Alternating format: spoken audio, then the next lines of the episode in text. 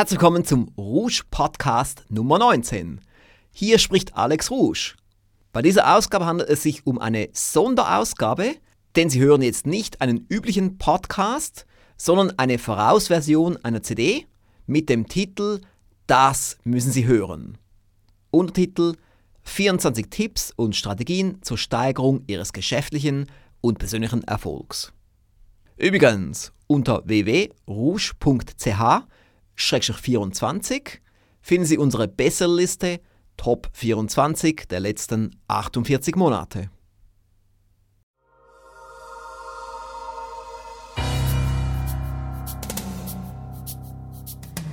Das Team der Rouge Firmengruppe heißt Sie herzlich willkommen bei dem Audioprogramm Das müssen Sie hören.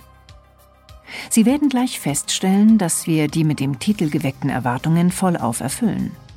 Dieses Audioprogramm ist definitiv hörenswert. Ja, es ist vollgepackt mit praxiserprobten Erfolgsstrategien, Tipps und Ideen zur Steigerung Ihres geschäftlichen und persönlichen Erfolges. Und das haben Sie schon einmal sehr gut gemacht. Sie haben dieses Audioprogramm in Ihr Abspielgerät eingelegt oder geladen. Nahezu alle, die sehr erfolgreich sind und den Erfolg über eine längere Zeit aufrechterhalten, haben erkannt, dass es absolut notwendig ist, sich ständig weiterzubilden, um Wissen präsent zu halten, um neue Strategien dem eigenen Erfolgsinstrumentarium hinzuzufügen und um frische Ideen zu tanken. Ein sehr bequemer und zeitsparender Weg ist das Anhören von Hörbüchern und Audioprogrammen. Unsere Kunden nutzen hierzu vor allem die leere Zeit im Auto, in der Bahn oder beim Fitnesstraining und machen daraus eine Lehrzeit. Seit 1994 haben wir schon Hunderttausenden von Kunden und Tausenden von Firmen zu mehr Erfolg verholfen.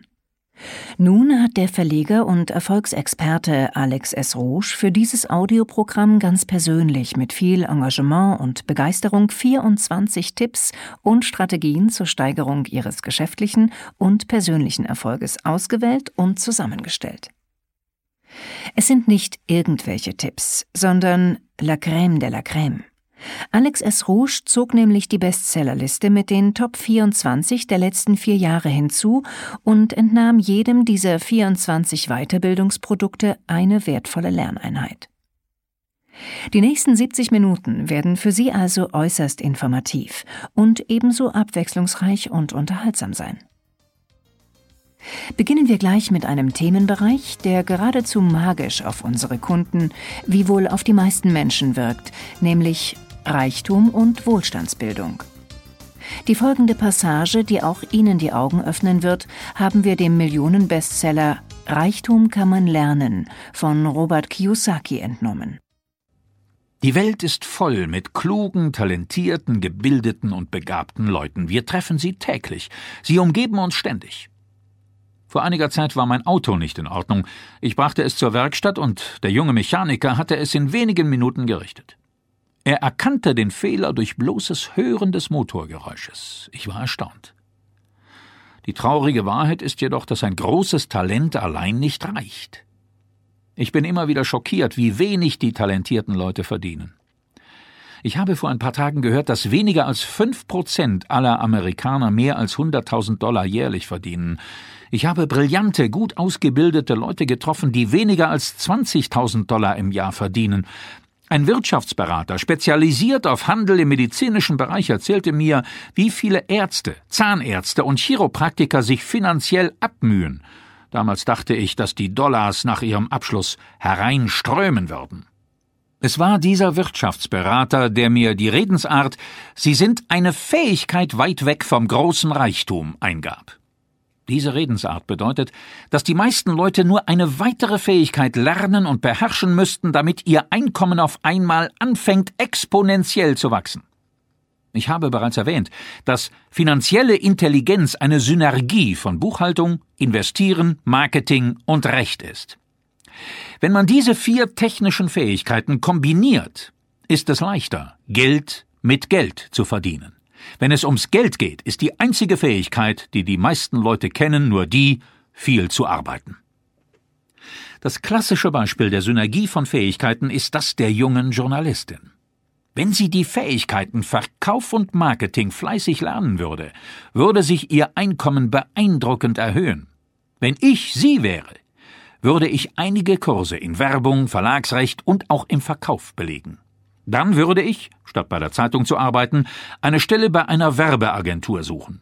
Selbst wenn sie Abstriche beim Gehalt hätte, würde sie lernen, in Spots, wie sie in einer erfolgreichen Werbung üblich sind, zu kommunizieren. Sie würde auch Zeit damit verbringen, Öffentlichkeitsarbeit, eine wichtige Fähigkeit, zu lernen. Sie würde lernen, Millionen in der freien Werbung zu machen. Dann könnte sie nachts und an den Wochenenden ihren großen Roman schreiben. Wenn er fertig wäre, könnte sie ihr Buch besser verkaufen. Vielleicht wäre sie dann in kurzer Zeit eine Bestseller-Autorin. Bleiben wir gleich beim Thema Reichtum. Hier nun eine Strategie aus dem Millionenbestseller Automatisch Millionär von David Buck. Ein Investitionsplan, der Ihnen eiserne Disziplin, eine strikte Budgeteinhaltung und alle paar Wochen das Ausstellen von zahllosen Schecks und Überweisungen abverlangt, funktioniert einfach nicht. Sie sind sehr beschäftigt und haben nicht die Zeit, sich alle paar Wochen an den Schreibtisch zu setzen und auszutüfteln, wie sie am besten sparen können bzw. wem sie wie viel überweisen müssen. Haben Sie nicht auch schon auf diese Weise versucht, Ihre Geldangelegenheiten in den Griff zu bekommen und feststellen müssen, dass es so nicht geht? Trotzdem halten die meisten Menschen an genau diesem System fest, und das ist geradezu ein Patentrezept für Frost und Misserfolg. Aber es gibt eine einfache Lösung. Die einzige Methode, wie Sie Ihre Finanzsituation nachhaltig verändern und im Laufe der Zeit echten Reichtum aufbauen können, ist die Automatisierung Ihres Finanzplans. Die Automatisierung Ihres Finanzplans ist der Schritt, der Ihnen garantiert, dass Sie finanziell nicht scheitern werden. Warum? weil sie mit der Automatisierung ihres Finanzplans auf Erfolgskurs gegangen sind, und wie Sie in diesem Hörbuch lernen werden, können Sie das buchstäblich in Minutenschnelle erreichen. Mit einem automatischen Plan meine ich einen Plan, der es Ihnen, wenn Sie ihn einmal erstellt haben, in Zukunft erlaubt, Ihren Alltag zu leben und wichtigeren und schöneren Dingen nachzugehen, ohne sich große Gedanken, geschweige denn Sorgen über ihre Geldangelegenheiten machen zu müssen. Das ist so wichtig, weil wir letztlich etwas in unserem derzeitigen Leben vermissen, nämlich das wirkliche Leben. Automatisieren Sie Ihren Finanzplan und Sie werden sehen, das Wichtigste, was Sie damit erreichen, ist ein finanziell sorgenfreies Leben, was letzten Endes nichts anderes bedeutet, als dass Sie mehr von ihrem Leben haben. Eine solche Automatik einzurichten und einen für sie maßgeschneiderten Finanzplan zu erstellen, ist kein kompliziertes Hexenwerk. Sie brauchen dazu auch kein BWL-Studium. Sie werden feststellen, dass dieses Hörbuch aufgrund seines erstaunlich einfachen Ansatzes auch sehr leicht zu verstehen ist. Überdies endet jedes Kapitel mit einer kurzen Zusammenfassung, Schritt für Schritt zum automatischen Millionär. Auf diese Weise wissen Sie ganz genau, was Sie noch heute tun können, um den Weg zur wirklichen Vermögensbildung einzuschlagen. Der größte Erfolgsautor aller Zeiten ist zweifellos Napoleon Hill. Daher gehört auch sein Erfolgspaket, die 13 Erfolgsgesetze, zu unseren vier Mussprodukten. Hier nun eine Strategie von Napoleon Hill. Wer es sich zum Ziel gesetzt hat, reich zu werden, darf nie vergessen, dass unsere heutige sich immer rascher verändernde Welt unentwegt nach Neuem verlangt. Neuen Ideen, neuen Techniken, neuen Strategien, neuen Führungskräften, neuen Erfindungen, neuen Unterrichtsmethoden, neuen Absatzmärkten, neuen Büchern, neuen Medien, neuen Themen für Film und Fernsehen und für eben diese neuen Medien. Um hier Erfolg zu haben, genügt es aber nicht, von der Existenz dieser Bedürfnisse zu wissen, wir brauchen darüber hinaus den unerschütterlichen Willen, sie durch geeignete Produkte oder Dienstleistungen zu befriedigen und das unstillbare Verlangen, die aus dem Verkauf dieser Produkte oder Dienstleistungen erwachsenen finanziellen Früchte zu ernten. Wer ein wirkliches Vermögen erwerben will, darf niemals vergessen, dass die wahren Machthaber unserer Welt die Menschen sind, die die ungeheuren Energien innovativer Ideen auszubeuten wissen, indem sie sie in wirtschaftlich nutzbare materielle Gegenstände verwandeln, wie Wolkenkratzer, Fabriken, Flugzeuge, Autos oder Computer. Wer an einem Plan arbeitet, der ihm sein Stück vom großen Kuchen sichern soll, muss sich klar machen, welch wichtige Rolle dabei große Träume spielen. Nur wer wagt, gewinnt, und ein großer Gewinn setzt großen Wagemut und einen hohen Einsatz voraus. Nur der wird Erfolg haben, der sich vom Geist der großen Forscher und Entdecker inspirieren lässt, deren großen Träume uns alle Möglichkeiten und Annehmlichkeiten des modernen Lebens beschert haben. Dieser Geist ist es, der große Träume gebiert und Wirklichkeit werden lässt. Wenn Sie überzeugt sind, das Richtige zu wollen, dann machen Sie sich ans Werk. Verwirklichen Sie Ihren Traum und kümmern Sie sich nicht darum, was die anderen zu gelegentlichen Rückschlägen oder vorübergehenden Misserfolgen zu sagen haben. Jeder Misserfolg trägt für den, der von sich und seinem Ziel überzeugt ist und in seinen Bemühungen nicht nachlässt, den Keim eines weit größeren Erfolgs in sich. Da viele unserer Kunden Unternehmer, Selbstständige oder Start-up-Gründer sind, schaffte es auch das Erfolgspaket, die 24 Rouge-Bausteine zur deutlichen Steigerung ihres Unternehmenserfolgs von Alex S. Rouge locker auf die erste Hälfte der Top 24 Bestsellerliste. Hier ein äußerst praxisbezogener Tipp. Es gibt Unternehmer und Selbstständige, die notgedrungen oder infolge eines inneren Widerstands auf das Einstellen von Mitarbeitern verzichten und stattdessen alles selbst zu erledigen versuchen. Daneben gibt es auch Unternehmer, die früher einmal Mitarbeiter hatten, sich dann aufgrund schlechter Erfahrungen aber entschlossen, wieder als Ein-Mann-Betrieb zu arbeiten. Dieser elfte Baustein gibt Ihnen nun die Gelegenheit, Ihre aktuelle Teamsituation zu überdenken und unter Umständen daran etwas zu ändern. Ein Fehler, den meiner Meinung nach viele Start-up-Unternehmer machen, ist, nicht früh genug Hilfe zu holen. Sofern ein Neugründer über einen guten, realistischen Businessplan sowie das erforderliche Startkapital verfügt, ist es sinnvoll, von Anfang an Mitarbeiter zu beschäftigen, zumindest auf Teilzeitbasis. Man könnte auch Freischaffende oder Outsourcing-Partner einsetzen. Und ich muss ehrlich sagen, ich habe in den Gründerjahren selbst Tausende von Bestellungen in den Computer eingegeben, selbst Tausende von Paketen gepackt und sogar Zehntausende von Werbebriefen selbst in den Umschlag gesteckt. Auch ich hätte mir früher Hilfe holen sollen. Ich habe auf diese Weise viel wertvolle Unternehmerzeit und Energie verschwendet. Wenn Sie, liebe Hörerinnen, liebe Hörer, immer noch in der Aufbauphase sind, sollten Sie sich überlegen, welche Arbeiten sich am leichtesten delegieren lassen. Bei mir war das damals das Einstecken von Werbebriefen und Prospekten in Briefumschläge. Zunächst hat das meine Putzfrau und ihre ganze Familie gemacht. Als es ihnen zu viel wurde, gab ich die Arbeit dann schließlich in einen Lettershop, wo das alles maschinell geschah. Sie sehen anhand dieses Beispiels, dass Arbeit abzugeben auch bedeuten kann, einen Outsourcing-Partner und dessen Maschinen einzusetzen. Dann stellte ich einen Studenten ein, der die Pakete im Akkord packte und kurz darauf eine Studentin, die die Bestellungen in den Computer eingab. So waren schon einmal einige relativ leicht delegierbare Arbeiten weg, wodurch ich mehr Zeit hatte für Marketing und Produktentwicklung. Die freigesetzte Unternehmerzeit ermöglichte mir schon vor über zehn Jahren die magische Grenze von einer Million Franken Jahresumsatz zu überschreiten. Dann wurde die erste Vollzeitstelle in der Kundenbetreuungsabteilung geschaffen und so ging es weiter.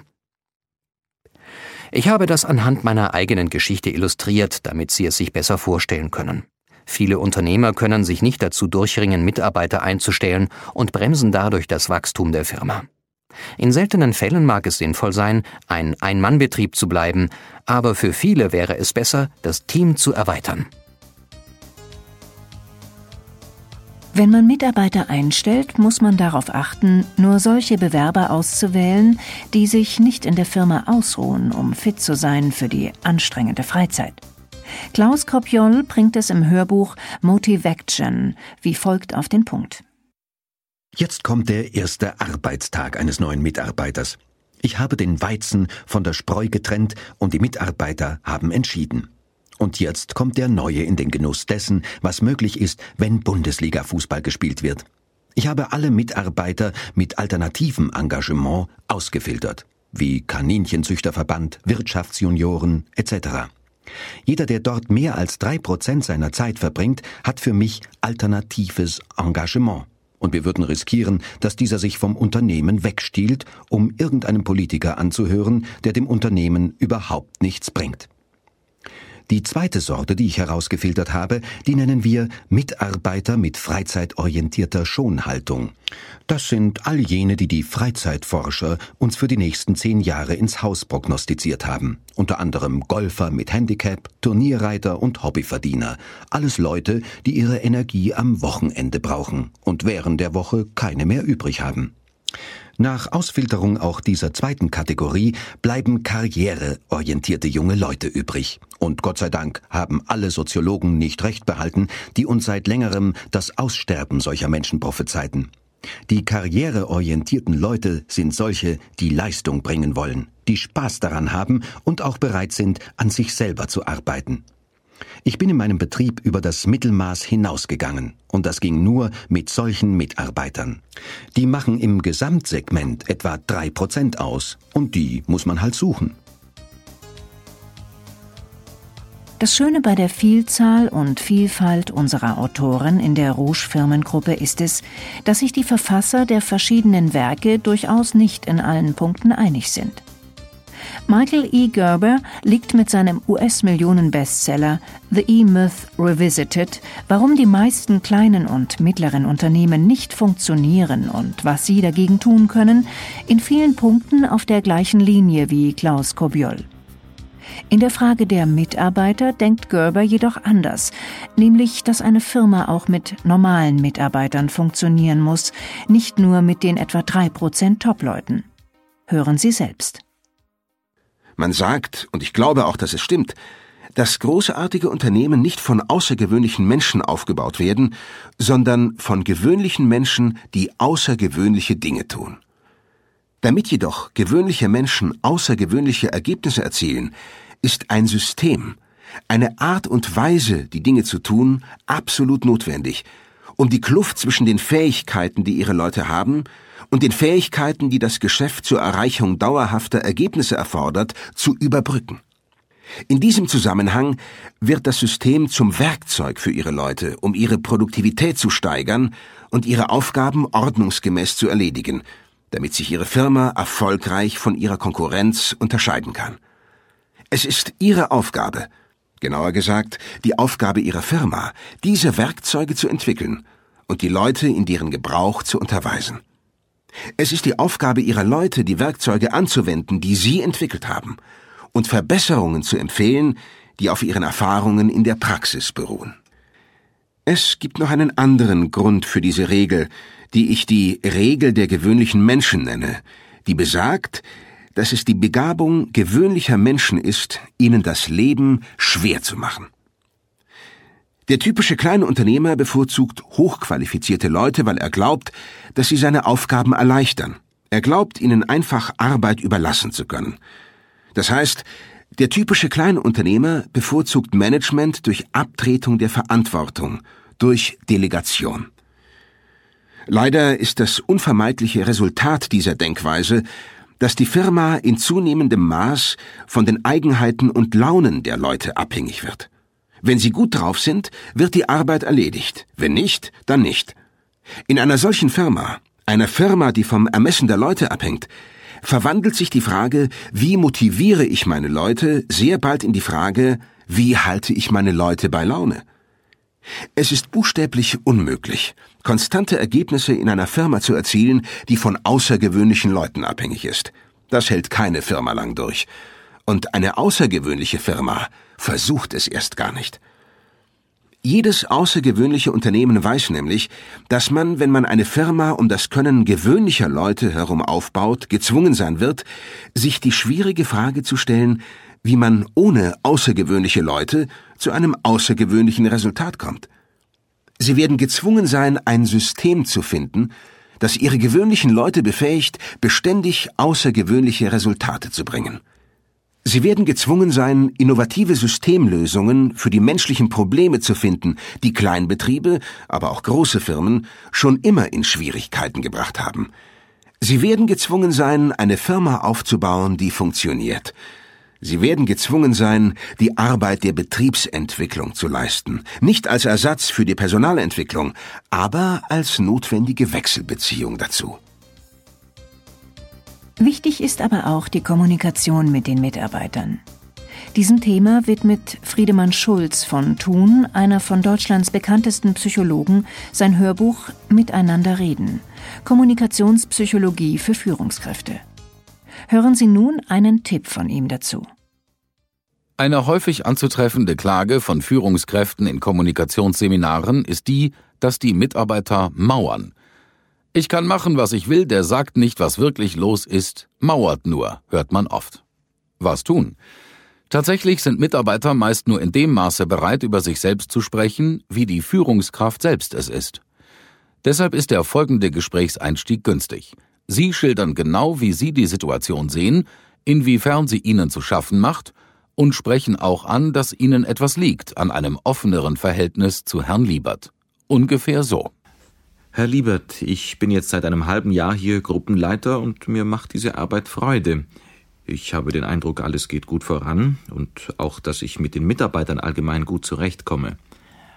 Was Sie angeht, bin ich unsicher. Ich wünschte mir, dass wir uns häufiger fachlich austauschen, habe allerdings bislang den Eindruck, dass Sie das nicht so sehr wünschen, mir eher aus dem Weg gehen. Ich weiß nicht, ob das aus Ihrer Sicht auch so ist und äh, weshalb es möglicherweise so ist. Aber mir liegt etwas daran, unsere Zusammenarbeit zu verbessern. Deshalb habe ich Sie heute zu diesem Gespräch gebeten, um Ihnen das mal zu sagen und zu hören, wie Sie das sehen. Sie selbst machen also den ersten Schritt zu persönlicher Offenheit und Transparenz über die eigenen Motive, indem Sie Ich- und Beziehungsbotschaften senden. So dann laden Sie den Mitarbeiter ein, die Situation aus seiner Sicht zu schildern und hören ihm aktiv zu. Das könnte sich als Zwischenbilanz etwa so anhören. Sie sind erstaunt, das jetzt von mir zu hören? Bislang war Ihnen gar nicht aufgefallen, dass meinerseits Bemühungen da waren, den Kontakt zu Ihnen zu verbessern. Sie hatten eher angenommen, dass aufgrund Ihrer speziellen Aufgaben sich bislang nicht mehr Gelegenheiten zum Austausch ergeben haben, was Sie selbst angeht und so weiter. Was auch immer Ihr Mitarbeiter nun zu sagen hat, hören Sie ihm zu. Argumentieren Sie nicht, bohren Sie nicht, hören Sie zu. Dabei kommt es nicht in erster Linie darauf an, das Verstandene in eigene Worte zu fassen, wie es beim aktiven Zuhören der Fall ist. Wichtig ist vielmehr, dass Sie innerlich zuhören und dass aus Ihren Reaktionen deutlich wird, dass Sie tatsächlich aufnahmebereit sind für das, was Ihr Gegenüber sagt und denkt. Erfahren Sie nun aus dem Millionen-Wirtschaftsbestseller mit dem Titel Der Weg zu dem Besten. Die sieben Management-Prinzipien für dauerhaften Unternehmenserfolg von Jim Collins, warum sich Pionierunternehmen auf dem Gebiet der Technik meist nicht längerfristig an der Spitze halten können. Die Wirtschaftsgeschichte hat gezeigt, dass sich technische Pioniere auf Dauer selten behaupten können. VisiCalc zum Beispiel war das erste große Tabellenkalkulationsprogramm für den PC. Und wo steht VisiCalc heute? Kennen Sie irgendjemanden, der damit noch arbeitet?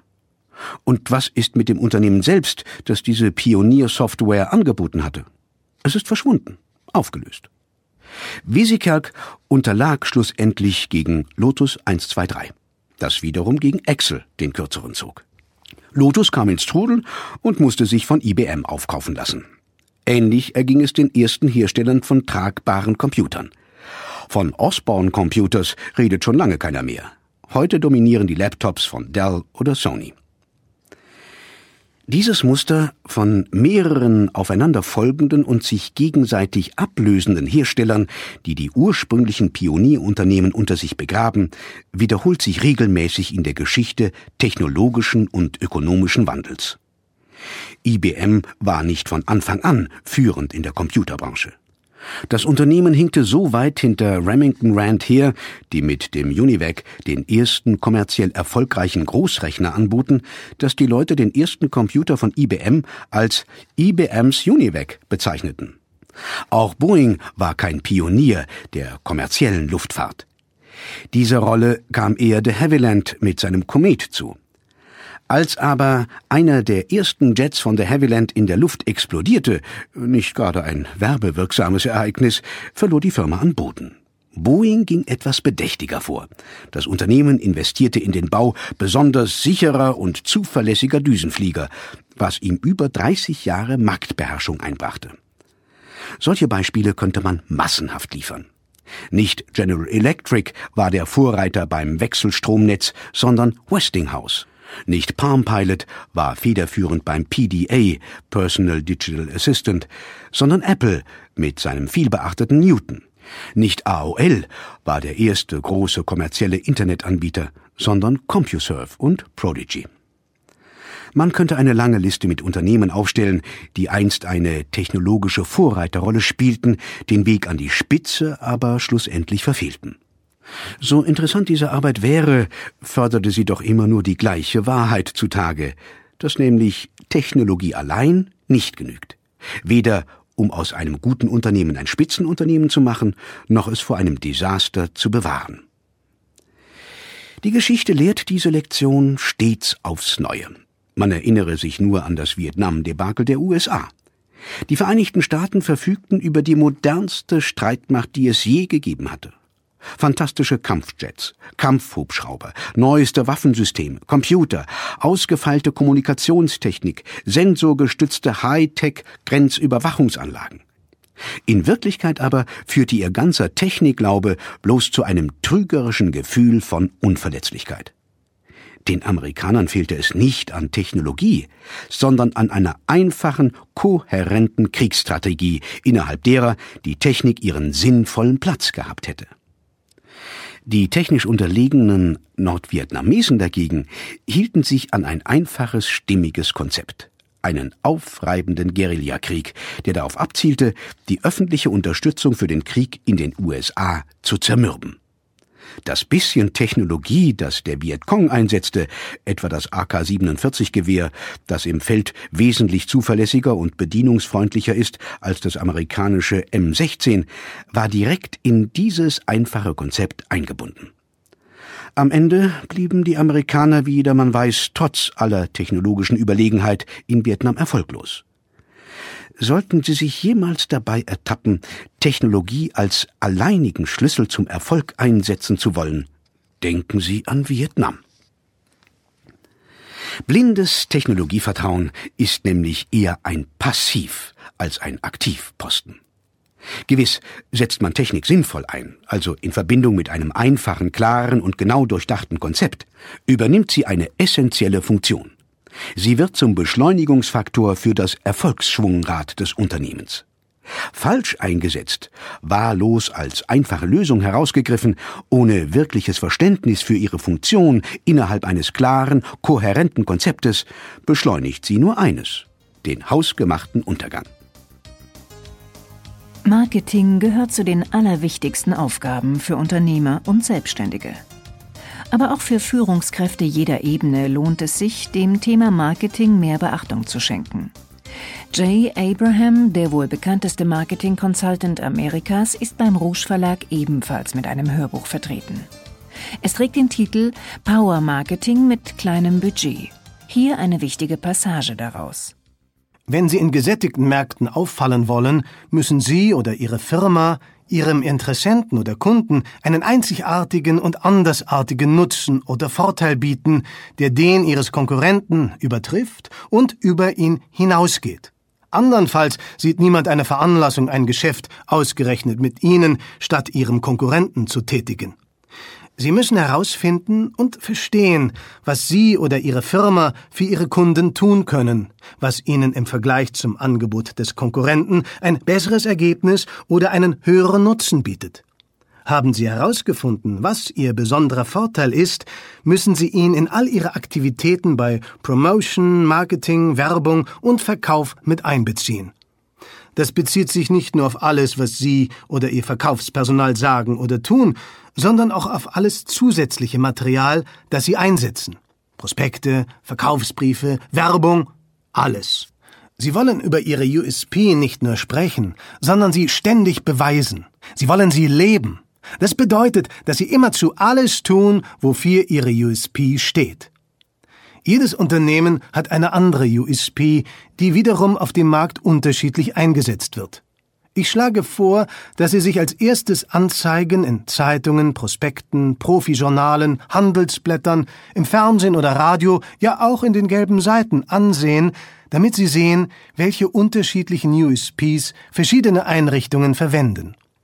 Sprechen Sie mit Geschäftsinhabern und Verkäufern und fragen Sie sie, welches ist Ihrer Meinung nach der wichtigste Vorteil, den Ihr Unternehmen gegenüber der Konkurrenz bietet? Hören Sie zu, ob sich die Antworten dieser Leute vielleicht direkt oder indirekt auf die Entwicklung ihrer eigenen USP anwenden lassen. Es ist eine Herausforderung, eine eigene USP zu entwickeln, herauszuschälen und in all ihre Tätigkeiten mit einzubeziehen. Aber es lohnt den zeitlichen Aufwand. Damit werden sie sich abheben und vorteilhaft von jedem Mitbewerber auf dem Markt unterscheiden. Lassen Sie sich also Zeit. Überlegen Sie sich, was Sie tun wollen und überlegen Sie, was Ihre Konkurrenten tun oder nicht tun und wie Sie es besser machen könnten. Firmen, die Webmarketing gekonnt nutzen, haben einen großen Wettbewerbsvorteil. Mit Webmarketing kann man zum Teil Resultate erzielen, die früher undenkbar gewesen wären. Vor einigen Jahren hat Alex S. Rouge dieses Thema zu einem seiner Spezialgebiete erklärt. Inzwischen zählt er nach Aussagen seiner Kunden zu den Besten in diesem Bereich. Das äußerst umfangreiche Alex Rouge Webmarketing Erfolgspaket, das sämtliche Aspekte des Themas abdeckt, gehört Monat für Monat zu unseren Topsellern. Hier ein äußerst wichtiger Tipp daraus. Beim Texten sollten Sie sich immer den Kundenausspruch und Anspruch What's in it for me vor Augen halten. Frei übersetzt, was bringt es mir dem Kunden, wenn ich den Text lese und dann vom Angebot Gebrauch mache? Die große Frage ist auch, ob viel oder wenig Text besser ist. Bei großen Textmengen wenden viele Leute ein, das liest doch kein Mensch. Doch, meine Damen und Herren, diejenigen, die sich ernsthaft für ihre Angebote interessieren, werden den Text zunächst überfliegen, dann vielleicht ausdrucken und Wort für Wort lesen. Deshalb ist es wichtig, dass Sie eine hammermäßig gute Headline schreiben und dann einen sehr überzeugenden Liedtext. Der Liedtext ist der einleitende Text direkt unterhalb der Headline in einem Schriftgrad, der etwa um zwei Punkt größer ist als der normale Text.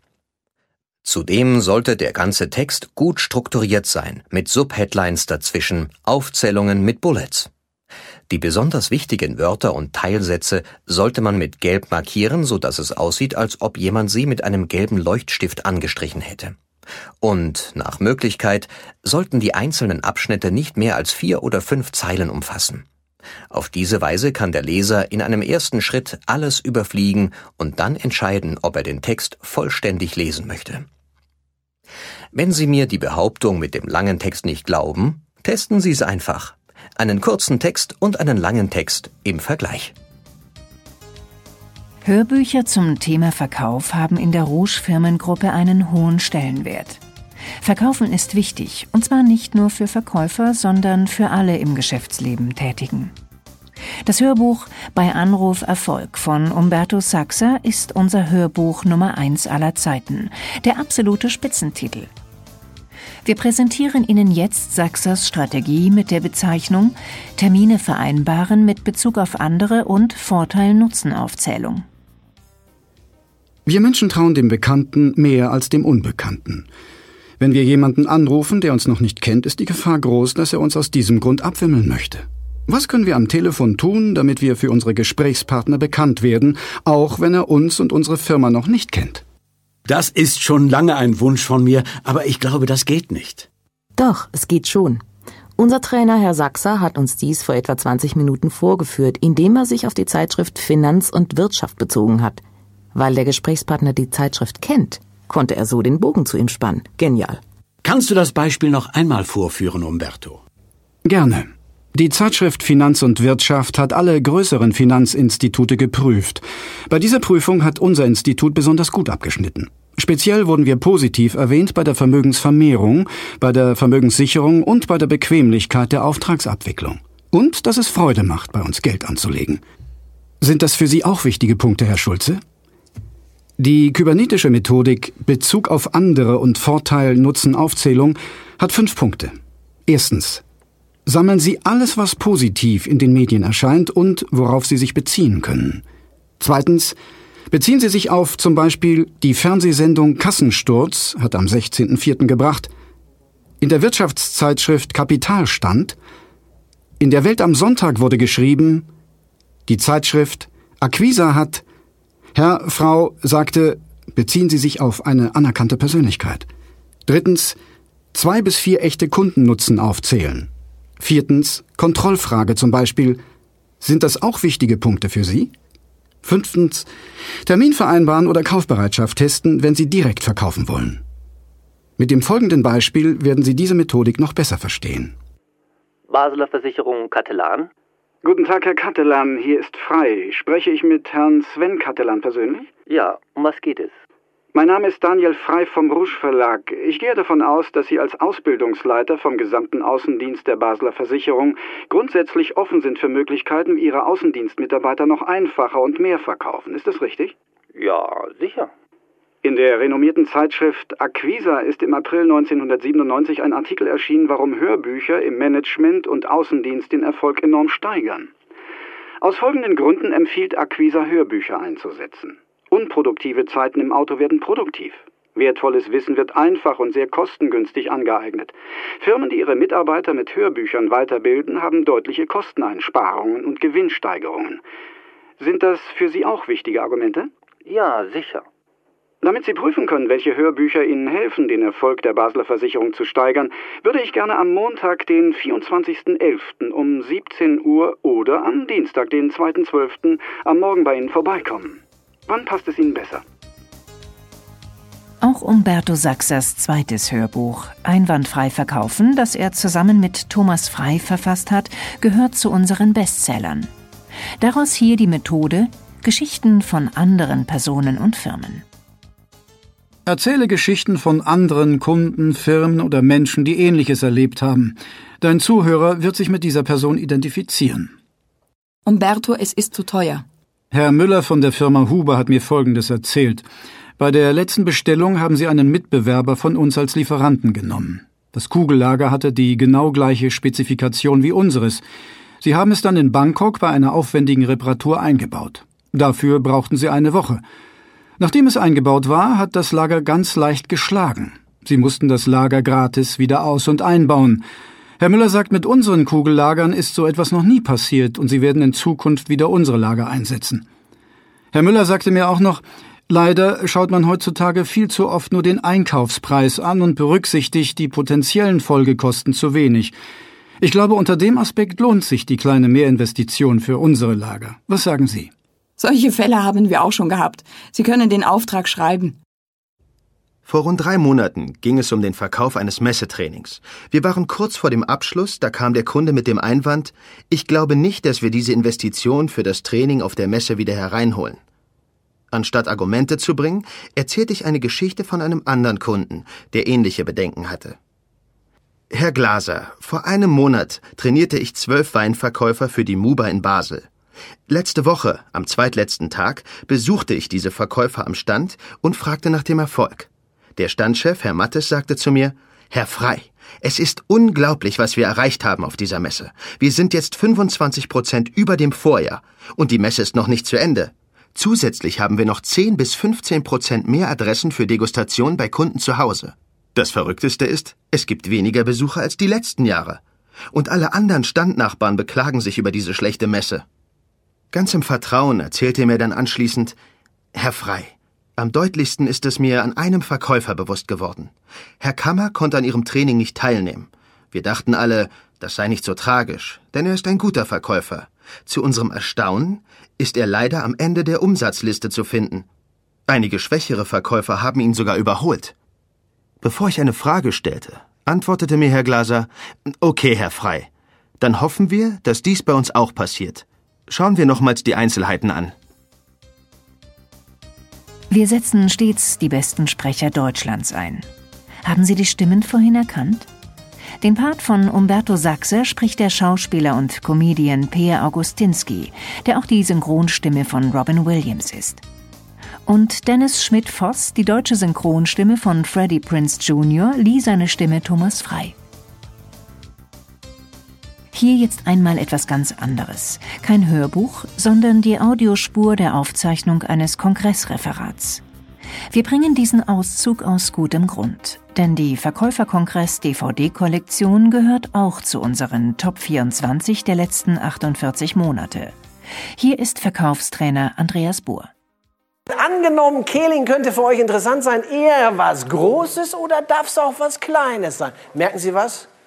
Mal angenommen sind verkäuferische Fragen.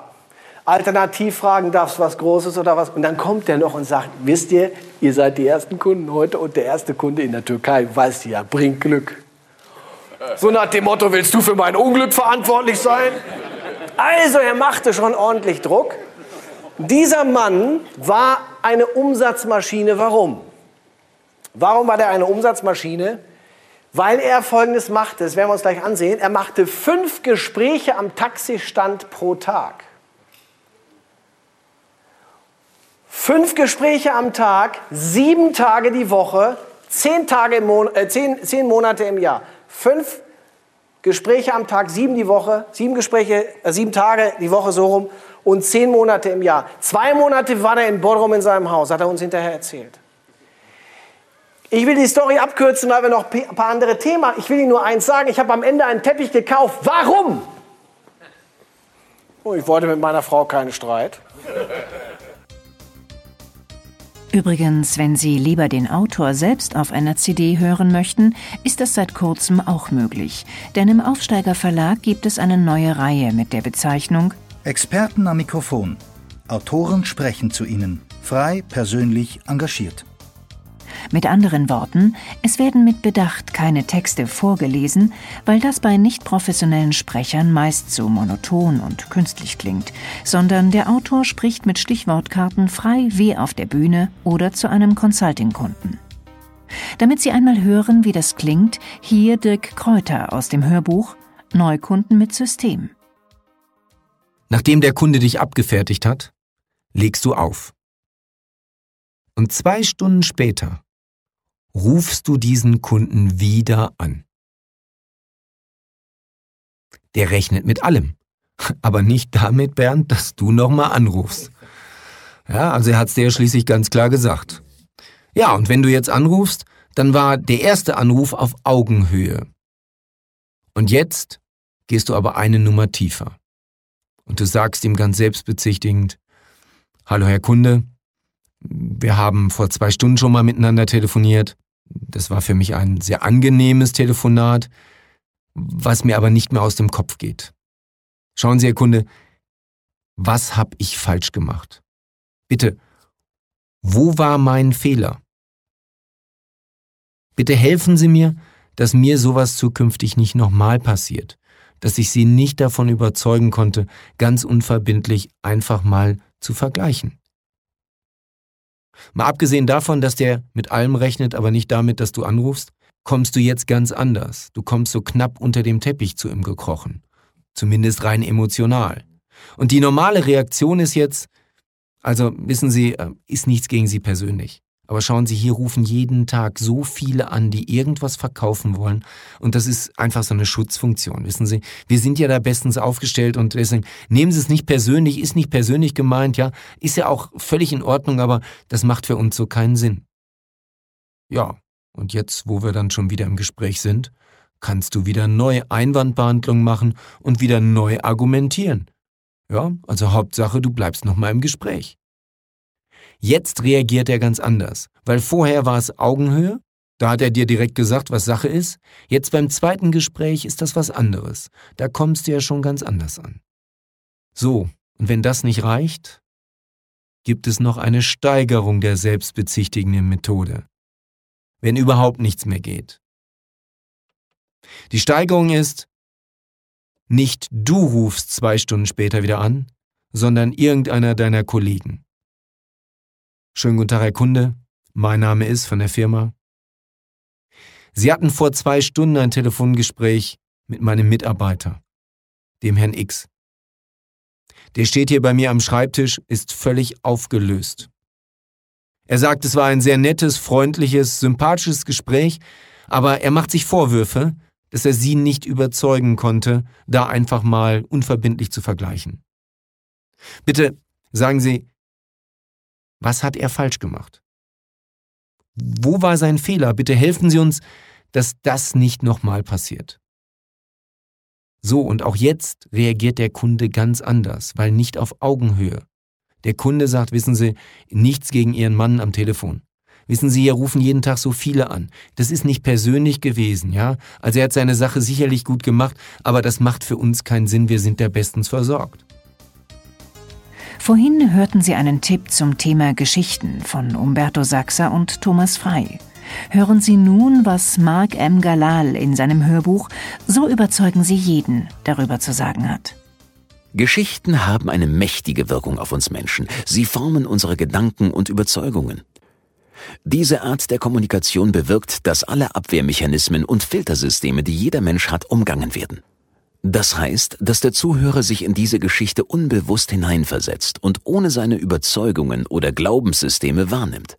Er denkt vielleicht, das ist ja nur eine Geschichte und hat nichts mit mir zu tun. Außer sie erzählen eine so ähnliche Geschichte, dass der Gesprächspartner leicht erkennen kann, was sie damit sagen möchten. Doch wenn Sie es schaffen, eine Geschichte zu erzählen, mit der Sie versteckte Botschaften weitergeben können, ist das ein mächtiges Instrument. Gut, dass Sie das jetzt ansprechen, dass Ihnen das Seminar zu teuer ist. Das zeigt Verständnis, fördert Vertrauen. Ich habe auch kürzlich in eine Fortbildung viel investiert und wusste nicht, ob es sich rentiert und ich die Kosten wieder hereinholen würde. Ich setze mich ins gleiche Boot. Doch ich habe nach dem Seminar bemerkt, wie viel mehr Kommunikationsfähigkeit ich dazugelernt habe und wie ich dadurch meinen Umsatz steigern konnte.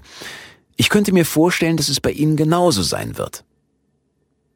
Eine Zukunftsprojektion.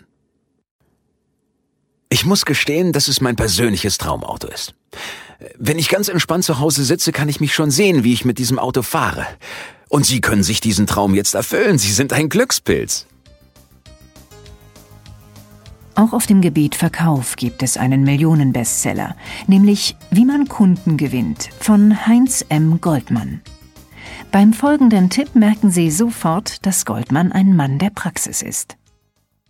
Häufig ist es möglich, dass der Verkauf schon bei dem ersten Gespräch abgeschlossen werden kann. Sowohl Kunde wie Verkäufer sparen Zeit, die Entschlussbereitschaft pflegt am stärksten zu sein, die Argumentation am lebendigsten, die Empfänglichkeit des Kunden am ausgeprägtesten, das Risiko für einen zähen Kampf um die Bedingungen am geringsten. Die Zeit für den einzelnen Kundenbesuch ist oft ungerechtfertigt lang. Am klarsten tritt dies beim sogenannten Abschlussbesuch zutage, also an dem Besuch, an dem der Abschluss vorgesehen ist. Der Verkäufer ist so ängstlich, eine Absage zu bekommen, dass er es nicht wagt, zum Kauf aufzufordern, sondern hofft, der Kunde werde früher oder später mit einem Kaufentschluss das Gespräch unterbrechen. Erfolgt dies nicht, so glaubt der ängstliche Verkäufer, der Kunde sei noch nicht reif und fordert direkt oder indirekt zu einem Aufschub der Entscheidung auf. Das ist doch selbstverständlich, denkt der erfahrene Verkäufer, dass ich einem Kunden nicht sage, er solle sich die Sache überlegen, bis ich ein andermal wiederkomme. Jedes Mal, wenn der Verkäufer dem Kunden nicht direkt vorschlägt zu kaufen, sondern nur drauf losredet oder erwartet, dass der Kunde von sich aus etwas sagt, fordert er den Kunden auf, die Sache auf sich beruhen zu lassen. Eine ausgebliebene Kaufaufforderung wird eine indirekte Aufforderung zum Aufschub. Durch Kontrollfragen kann man unschwer feststellen, wann das Eisen glüht und geschmiedet werden kann. Reden Sie also nicht am Sättigungspunkt und damit am Auftrag vorbei. Und wenn es doch passiert, passen Sie auf den nächsten psychologischen Augenblick auf. Zwölfmal stand Joe Girard im Guinness-Buch der Rekorde als weltbester Autoverkäufer. Und bei uns ist er auf der Top 24 Bestsellerliste mit seinem Hörbuch Joe Girard, ein Leben für den Verkauf vertreten. Hier eine bedeutende Lektion von Joe. Eine wichtige Lektion habe ich sehr früh in meiner Karriere gelernt. nicht dem Club beitreten.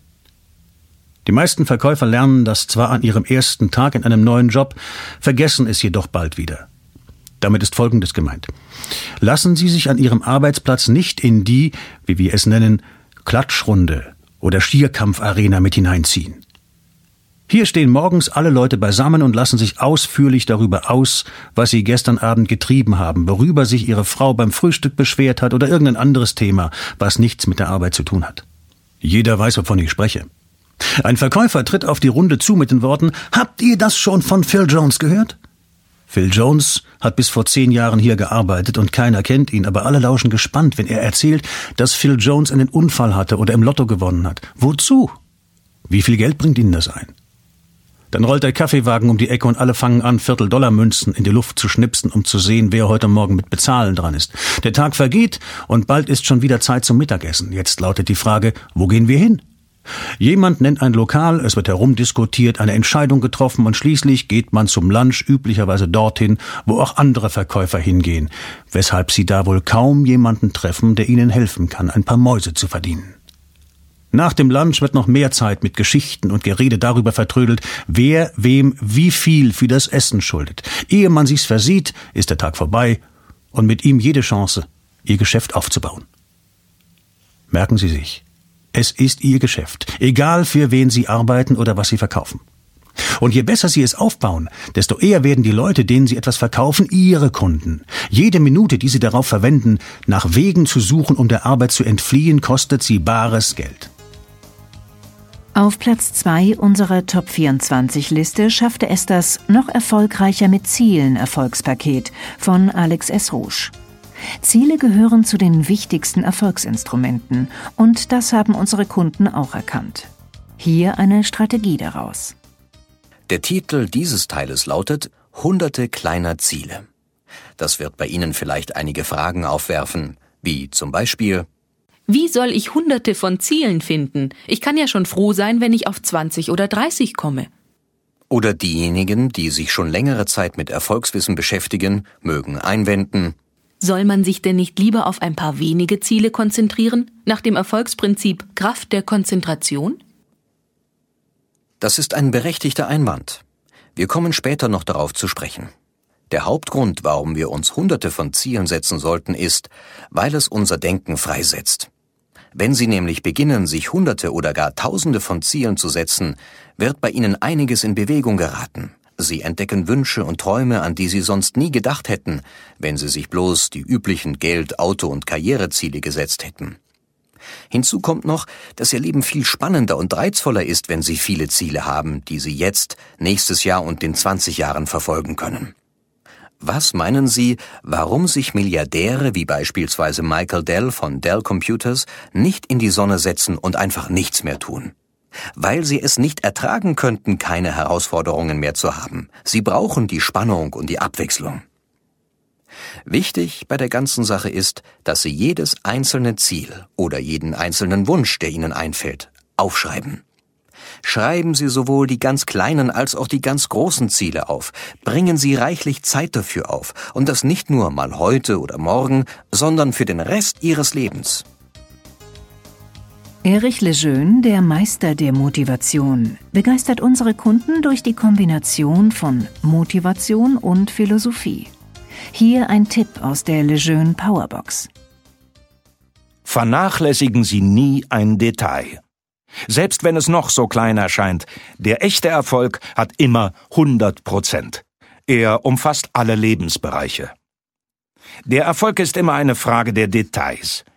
Viele Menschen sehen bei den anderen immer nur den Erfolg und nicht die vielen Details, die dazu geführt haben.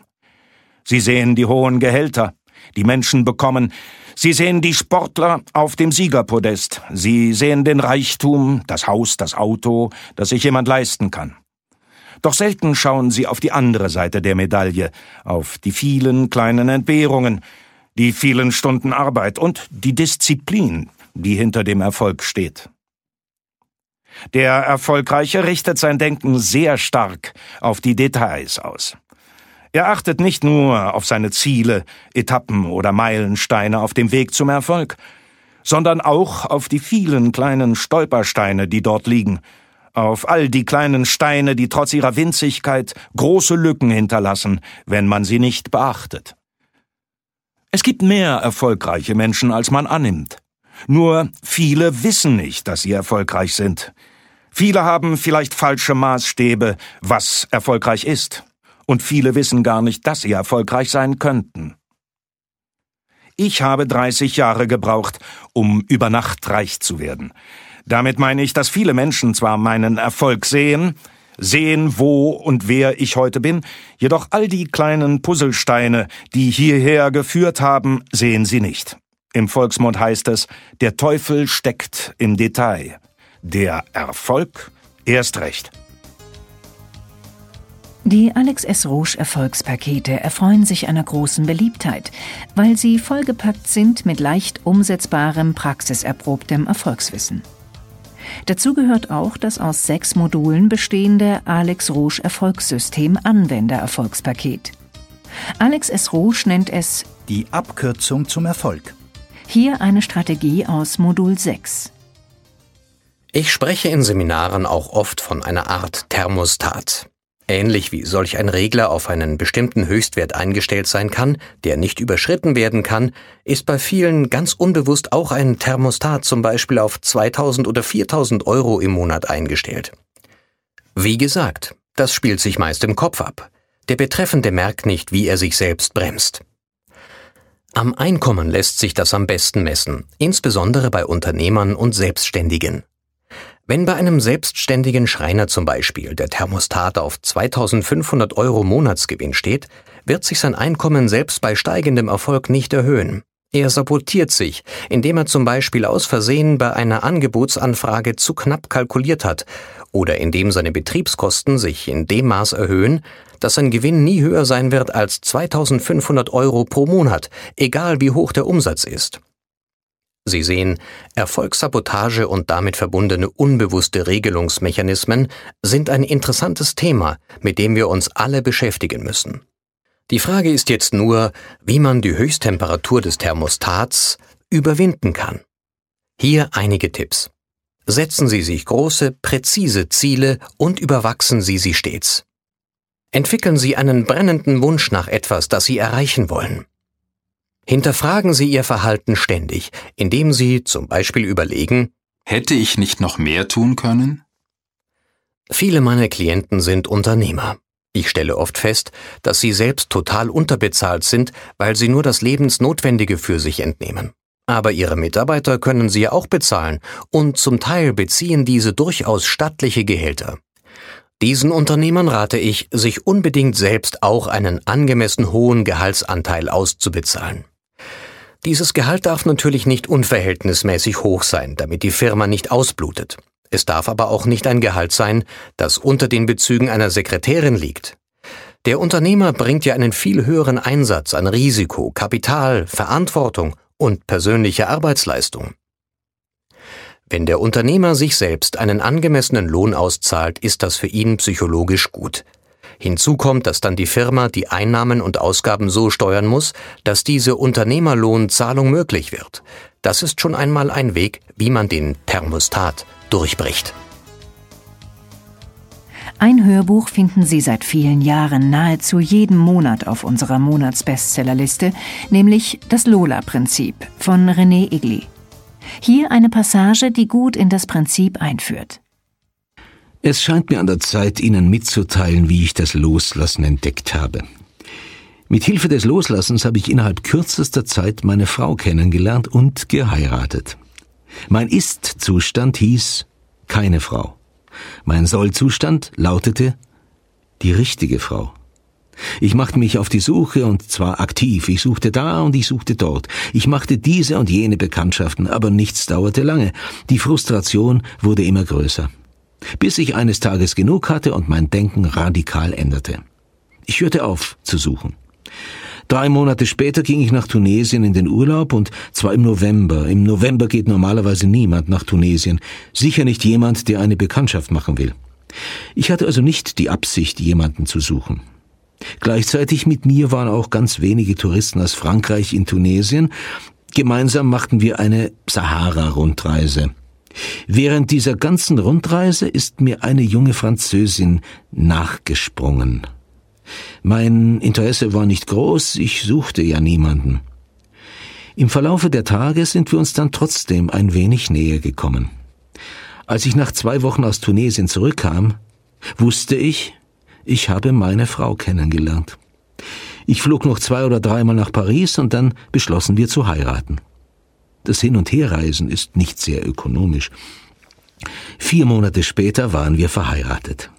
Natürlich haben meine Bekannten gedacht, der spinnt. Das wird bestimmt nicht funktionieren. Meine Frau ist nämlich neun Jahre jünger als ich. In der Zwischenzeit sind mehr als 17 Jahre vergangen und ich bin immer noch der Meinung, es war und ist die ideale Frau. Interessanter als die Art und Weise, wie ich meine Frau kennengelernt habe, ist die Frage, was ich denn gemacht habe, damit das Ziel soll so schnell und erfolgreich erreicht wurde. Ich hatte ganz einfach losgelassen. Und das hieß, ich habe akzeptiert, jetzt ohne Frau zu leben. Ich habe also den Ist-Zustand akzeptiert und das hatte zur Folge, dass ich nicht mehr für eine Frau soll oder gegen das Junggesellendasein ist gekämpft habe. Der Kampf hatte ein Ende. Somit hatte auch der Energieverlust ein Ende. Ich habe das Junggesellendasein nicht mehr als schlecht verurteilt, ich habe zwischen dem Ist-Zustand und meinem Soll-Zustand keinen Konflikt mehr hergestellt. Das war die Voraussetzung dafür, dass das Leben fließen, der Ist-Zustand sich verändern konnte. Ich habe nicht mehr an einen bestimmten Weg zu meinem Ziel gedacht. Früher hatte ich mir immer überlegt, auf welche Weise ich am besten eine Frau finden könnte. Mit dieser Fixierung habe ich mich total begrenzt. Da ich den Zustand des Junggesellendaseins akzeptiert hatte, machte ich mir auch keine Gedanken mehr über den Weg zu einer Frau. Ich habe mich nicht mehr auf mein Ziel konzentriert.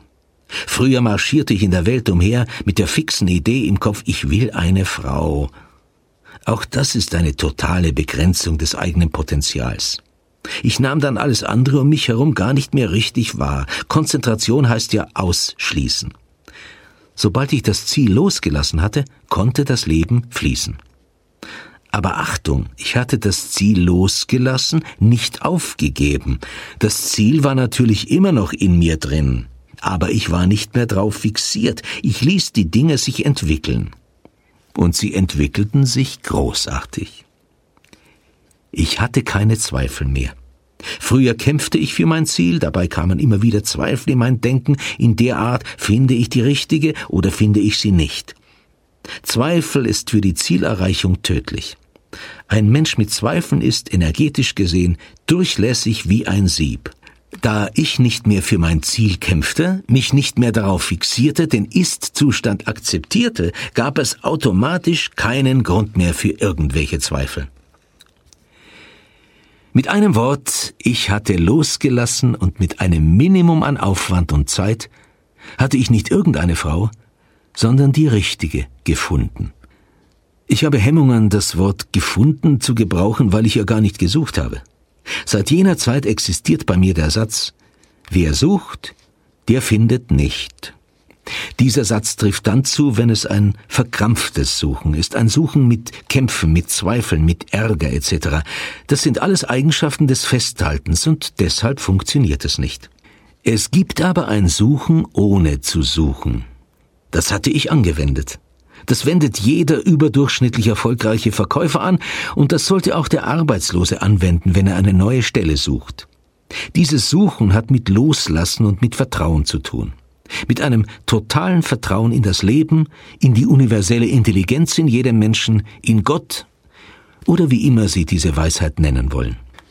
Ob Sie eine Frau, eine neue Stelle, einen neuen Kunden, eine neue Wohnung, ein neues Auto, einen neuen Mitarbeiter etc. suchen, hier haben Sie millimetergenau die Vorgehensweise, die Sie anwenden müssen, um möglichst schnell und mit möglichst wenig Aufwand Ihr Ziel zu erreichen. Eine harmonische Beziehung mit der Partnerin oder dem Partner erhöht die Lebensqualität und wirkt sich auch positiv auf den geschäftlichen Erfolg aus. Es folgt eine Strategie von Dr. Claudia E. Enkelmann aus dem Hörbuch Mit Liebe, Lust und Leidenschaft zum Erfolg. Es gibt kaum eine Aktivität, kaum ein Unterfangen, das mit so ungeheuren Hoffnungen und Erwartungen begonnen wird und das mit einer solchen Regelmäßigkeit fehlschlägt wie die Liebe, schreibt Erich Fromm in seinem Buch Die Kunst des Liebens und rät, herauszufinden, was Lieben eigentlich bedeutet.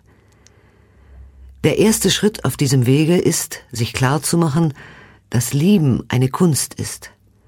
Wenn wir lernen wollen zu lieben, müssen wir genauso vorgehen, wie wir das tun würden, wenn wir irgendeine andere Kunst, zum Beispiel Musik, Malerei, das Tischlerhandwerk oder die Kunst der Medizin oder die der Technik lernen wollen. Warum trennen sich Menschen so schnell? Barbara de Angelis sieht dahinter die ewige Suche nach dem Rausch, nach der Ekstase. Im Rausch scheint das Glück des modernen Menschen zu liegen. Kaufrausch, Drogenrausch, Erfolgsrausch, ohne Kick kein Glück. Und jetzt auch noch der Liebesrausch, die Suche nach dem Flash, wie es ein Heroinsüchtiger formulieren würde. Werden wir alle zu Junkies der Lust? Vielleicht sollte man, um das zu verhindern, erst einmal die Mythen über die Liebe entzaubern. Dann kann man die Liebe vielleicht so sehen, wie Scott Peck sie definiert, als den Willen über die eigenen Grenzen zu wachsen, um das geistig-seelische Wachstum der eigenen Person und des anderen zu fördern. Denn gegenseitige Hilfe macht stark und schmiedet sie noch fester zusammen. Nikolaus B. Enkelmann gehört zu den bekanntesten Rhetorik- und Motivationstrainern im deutschen Sprachraum. Hier eine Strategie aus dem Hörbuch Die Macht der Motivation. Viele, zu viele Menschen möchten sich vom Schicksal bedienen lassen. Sie, lieber Hörer, liebe Hörerin, wissen, dass man sich alles erobern muss und auch kann. Geschenkt wird keinem Menschen etwas. Die Natur lehrt uns immer wieder, das Leben ist Kampf, ist ein Kampf ums Überleben. Das gilt für Pflanzen, Tiere und natürlich auch für die Menschen. Der Grund, warum es eine so große Anzahl von Problemen gibt, liegt sicherlich darin, dass die meisten Menschen nicht bereit sind, sich für das Gute einzusetzen. Zu viele Menschen sind bequem, möchten lieber abwarten. Sie warten auf Godot. Abwarten, Geduld, ist aber nur dort sinnvoll, wo gesät wurde. Denn nur was der Mensch gesät hat, das kann er auch ernten. Und so warten viele Menschen Jahr für Jahr darauf, dass etwas geschieht, ohne dass sie eine Grundlage dafür geschaffen haben, verschenken dabei die beste Zeit ihres Lebens. Und so viele Menschen machen sich das Leben unnötig schwer, weil sie glauben, man könne aus Fehlern lernen. Wenn ich in unseren Führungsseminaren die Teilnehmer nach ihren besten Lehrern frage, bemerke ich, dass einige Teilnehmer plötzlich sehr verunsichert sind und sich eingestehen müssen, dass sie zu lange falschen Erfolgsstrategien gefolgt sind. Sie haben nur versucht, ihre Fehler zu analysieren, anstatt Konsequenzen aus Misserfolgen zu ziehen, neue Wege zu gehen, eine neue Saat auszusehen. Viele Genies verschenken ihr Wissen, weil sie nicht von Vorbildern lernen wollen. Daher wiederhole ich immer wieder die entscheidende Erkenntnis. Selbst ein Zwerg sieht weiter als der Riese, wenn er auf den Schultern eines Riesen steht. Lassen Sie sich darum täglich von Menschen begeistern, die vor Ihnen die Welt verbessert haben. Vor einigen Wochen sagte mir ein Seminarteilnehmer recht entrüstet, ich wollte niemals ein Sieger sein, denn ich möchte niemals andere zu Verlierern machen. Dies scheint zunächst eine äußerst positive Einstellung zu sein, die sicher einige Hörer teilen. Doch nach einer Pause sagte ich ihm, es wäre gut, wenn jeder Lehrer den Wunsch hätte, die Dummheit zu besiegen. Es wäre gut, wenn jeder Arzt die Fähigkeit besäße, Krankheiten zu besiegen. Es wäre gut, wenn die Politiker die Fähigkeit besäßen, die Umweltverschmutzung zu reduzieren. Wir brauchen Sieger. Und zum Schluss kommen wir zu einer Strategie aus einem Erfolgspaket, das ziemlich viel positives Aufsehen erregt hat, als im November 2009 die auf 400 Käufer beschränkte Beta-Version auf den Markt kam. Seither werden wir mit Erfolgsmeldungen überhäuft. Sie sind nun sicherlich neugierig, wie dieses Erfolgspaket heißt. Wir lüften den Schleier. Wie Sie in den nächsten 18 Monaten mehr erreichen als in den vergangenen 10 Jahren. Hier nun eine Strategie daraus. Wie vorhin gesagt, genügt es noch lange nicht, einfach nur etwas zu wollen und sich ein paar Ziele zu setzen. Was Sie brauchen, sind wirkungsvolle, erprobte Strategien und Werkzeuge. Würde ein Spitzensportler bei einer Ländermeisterschaft oder gar einer Olympiade ohne das nötige Training, die optimale Ernährung, die bestmöglichen Techniken und eine mentale Vorbereitung antreten? Die Antwort ist ganz klar Nein. Unser Vorhaben ist damit nahezu in jeder Hinsicht vergleichbar. Schließlich wollen Sie ja in den nächsten 18 Monaten große Leistungen vollbringen, die für Durchschnittsbürger vollkommen unerreichbar wären. In meiner Kindheit hatten wir in der Schule immer so einen Spruch drauf. Bist du nicht normal? Auf Hochdeutsch sagt man da vielleicht eher Spinnst du denn? Aber interessant ist schon, dass auf Schweizerdeutsch hier die Formulierung nicht normal benutzt wurde. Was heißt denn überhaupt normal? Wenn man es genauer betrachtet, bedeutet normal doch auch Mittelmaß, Durchschnitt, Konformität. Nicht mehr und nicht weniger als das zu tun, was alle anderen auch tun. Für viele Menschen mag das ja in Ordnung sein. Man schwimmt mit dem Strom, fällt nicht groß auf und führt ein ruhiges Leben ohne viele Turbulenzen und ohne Risiken. Unter Diktaturen wie in der DDR ist die Unterordnung ins graue Mittelmaß eine Überlebensbedingung. Normale Menschen braucht man aber ebenso bei uns. Obwohl oft über Beamte geschimpft wird, muss es diese schon auch geben. Wir brauchen Mitarbeiter in Finanzämtern und bei der Stadtverwaltung, wir brauchen Polizisten und Postboten. Und ich bin froh, dass es genügend Menschen gibt, die zufrieden sind mit dem Durchschnitt oder sogar mit weniger als dem Durchschnitt. Aber eines weiß ich auch. Ich möchte nicht normal sein. Und Sie, liebe Hörerinnen, liebe Hörer, wollen das sicherlich auch nicht, denn sonst hätten Sie nicht dieses Erfolgspaket gekauft. Das bedeutet aber auch, dass Sie für sich und für Ihre Firma die Latte höher legen müssen, genau wie ein Spitzensportler. Das Besondere, ja, das Wunderbare ist dabei für Sie, dass Ihre Erfolgschancen noch sehr viel höher sind als die eines Spitzensportlers. Auf dem Siegertreppchen ist bloß Platz für drei Athleten, deren Erfolge sich manchmal nur um Millisekunden unterscheiden. Bei Ihnen und mir geht es nicht um Millisekunden, sondern um eine Vielzahl von Faktoren, welche in Verbindung miteinander den Gesamterfolg ausmachen. Während der letzten rund 70 Minuten erhielten Sie von uns eine vielfältige Fülle aller möglichen Erfolgsstrategien, Tipps und Ideen zur Steigerung Ihres geschäftlichen und persönlichen Erfolges.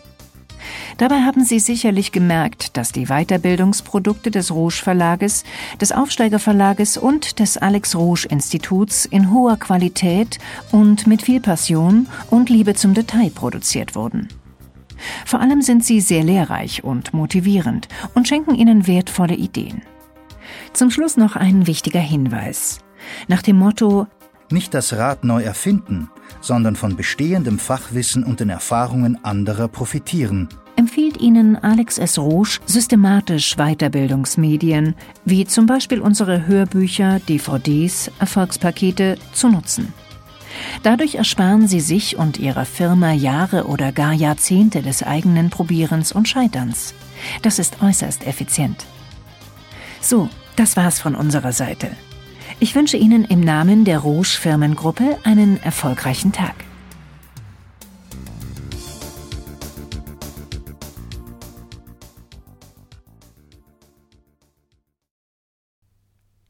Wir sind am Schluss von Rouge Podcast Nummer 19. Ich möchte nochmals den Link zu unserer Bestsellerliste Top 24 der letzten 48 Monate Ihnen geben. www.rouge.ch-24